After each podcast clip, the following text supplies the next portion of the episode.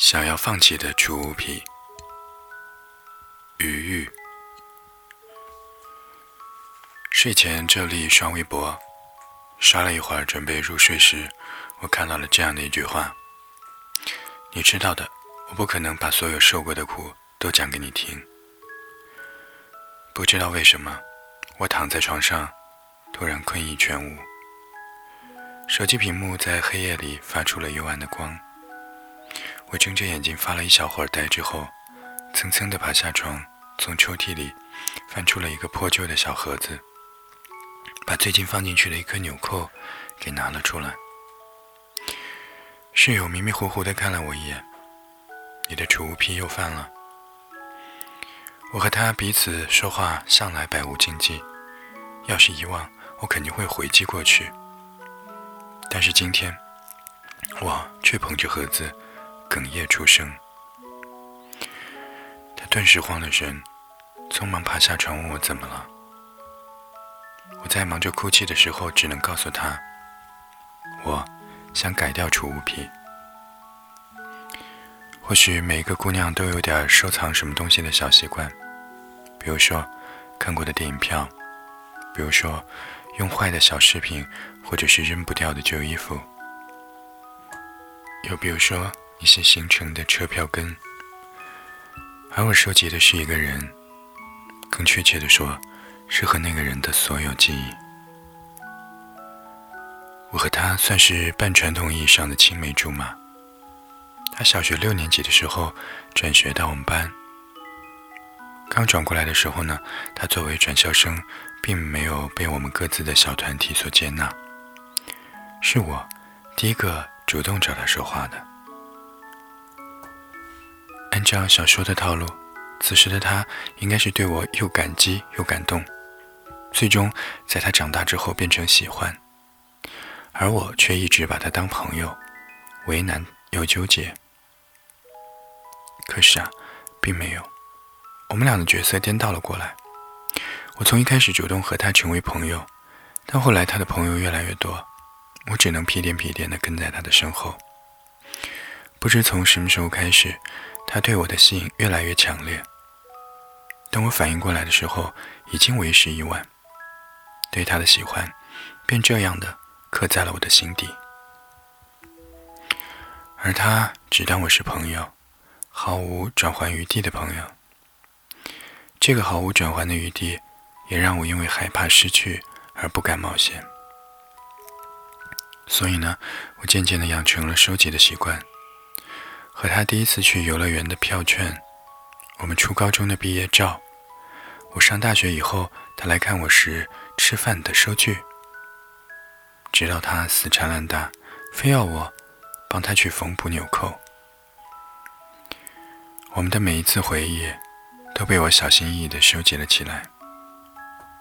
我们俩之间呢，也不乏有一些快乐的回忆，但是因为知道最终无望的结果，所以那些快乐。都变得比纯粹的痛苦要来的更加的痛苦。我想要改掉储物癖这个毛病，已经不是一天两天了。我记得第一次把想法付诸于行动的时候，我把它扔进了桌角的垃圾桶里，但洗个脸的功夫，我又把它给捡了回来。第二次，我扔在了寝室楼的垃圾桶里，阿姨上楼收拾垃圾的时候。我飞快地抢在阿姨前面，把她抱进了自己的怀里。第三次，我将它扔在了教学楼旁边，却依旧捡了回来。我试图把盒子扔得越来越远，可最后的结果都一样。室友对我的行为哀其不幸，怒其不争，并告诉我，要是真的想扔，就把盒子里的东西分散扔在很远很远的垃圾桶里，这样。想捡都捡不到。我对他的建议表示赞同，可是心里也明白，我自己做不到。即使我已经告白失败，但我依然也狠不下心来。说是告白失败，不如说是没能够告白出口。那一天聚会结束以后，送走小凡，他送我回学校。小凡是我们俩共同的好友，他最铁的哥们儿。我高中的同桌，我的学校在大学城，而他的在市中心。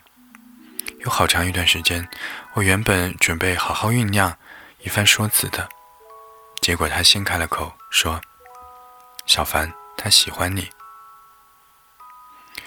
高考结束以后，他考去了其他城市，但是总在周末的时候坐高铁过来合肥和我们小聚一下。我也有所觉察小凡对我的感情，但是我的眼里和心里已经满了，再也无法关注其他点。可他却不停地说着小凡的优点，他絮絮叨叨地说了很多，我始终麻木地听着。我抓着他的衣袖，想要告诉他，不管小凡如何，我喜欢的那个人，从来都是你。可我还没有张口，就被他打断。他说：“你是我这辈子最好的朋友。”我至今还记得他当时的眼神，他的眼睛里一片清明，像是透彻一切的那般清明。我胸口一阵抽疼，等反应过来时候。手已经揪下了他袖口的扣子，他微微愣住，半天眨着眼睛开玩笑说：“你也不用那么激动吧。”一直被你嘲讽惯了，突然听到你这么说，还是觉得有一点肉麻。我听见了自己的假笑声。他看着自己的袖口，你扯掉了扣子，总得帮我缝补好吧？而最终。那颗扣子出现在了我的收藏盒里，我没能狠下来的心，终于酿作苦酒，独自一人闷饮而尽。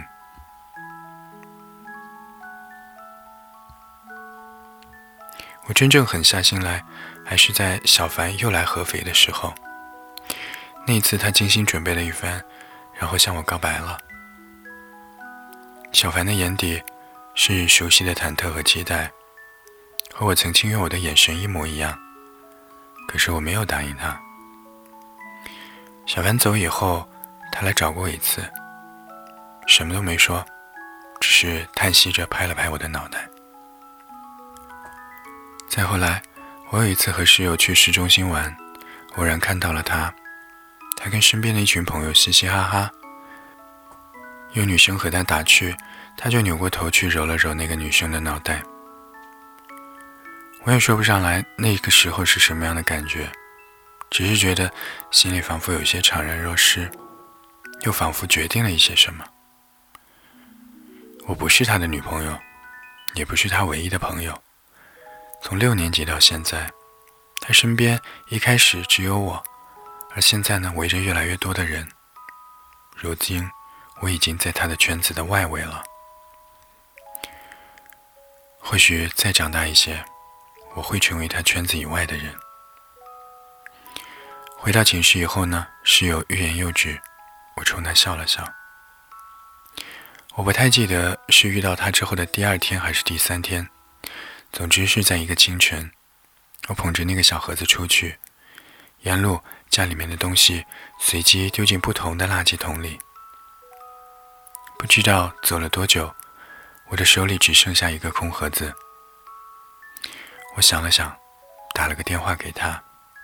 他睡意朦胧的声音传过来：“喂，是我。”我紧了紧手中的盒子，把埋藏许久的话说出口：“我喜欢你，你知道的。因为喜欢你而受过的苦，不可能全部讲给你听，你也是知道的。”电话那头一阵沉默。我也没有在意，将盒子扔进了垃圾桶。看着垃圾桶里空荡荡的盒子，我笑了笑说：“最后，再见了。”清晨的阳光带着莫名的明媚与温润，树荫过后的光影凉了又温。我挂断电话，深吸一口气，没来由的一阵轻松。再见了，楚无河。再见了，陈生。我一直想要放弃的储物癖，其实是想放弃你。